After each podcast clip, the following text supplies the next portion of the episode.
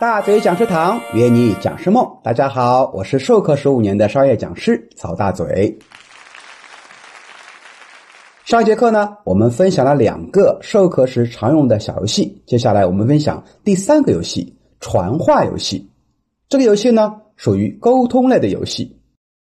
游戏比较简单，可以先让小组啊排成一列纵队，先偷偷告诉最后一个组员一句话。然后呢，一个一个的往前面传，看到最后哪个小组的还原度最高。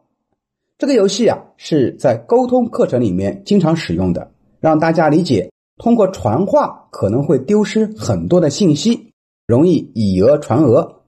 这个游戏到最后啊，非常有意思的是什么呢？就是很多人把这个话传的四不像，可以让课堂的氛围啊非常的好，大家很开心。第四个游戏叫雪花片片，也属于沟通游戏。游戏的方式是这样的：可以先给每一位学员发一张不是太厚的 A4 纸，然后呢，让大家把眼睛全部闭起来，根据老师的发出的指令去叠纸和撕纸。比如说，先对折，然后呢，在右下角撕下一个小三角。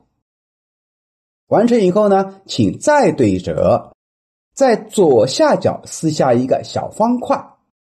好，继续对折，在下面的当中一点的位置啊，撕出一个圆形。好了，这个时候呢，可以让大伙啊睁眼了。大家一看呢，哎，很奇怪，因为每一个人撕的可能都不太一样。这个游戏啊，可以告诉大家一个道理。为什么老师发布的指令是一样的，但是呢结果都不一样？因为大家只是听话照做，却少了一个提问的过程。这也是一个沟通课程里面啊，我们经常会用的，就是启发大家提问的或者说反问的重要性。好了，我们这两个游戏呢，就暂时分享到这里。我们后面章节会继续分享其他实用的小游戏，请持续关注大嘴教你当讲师。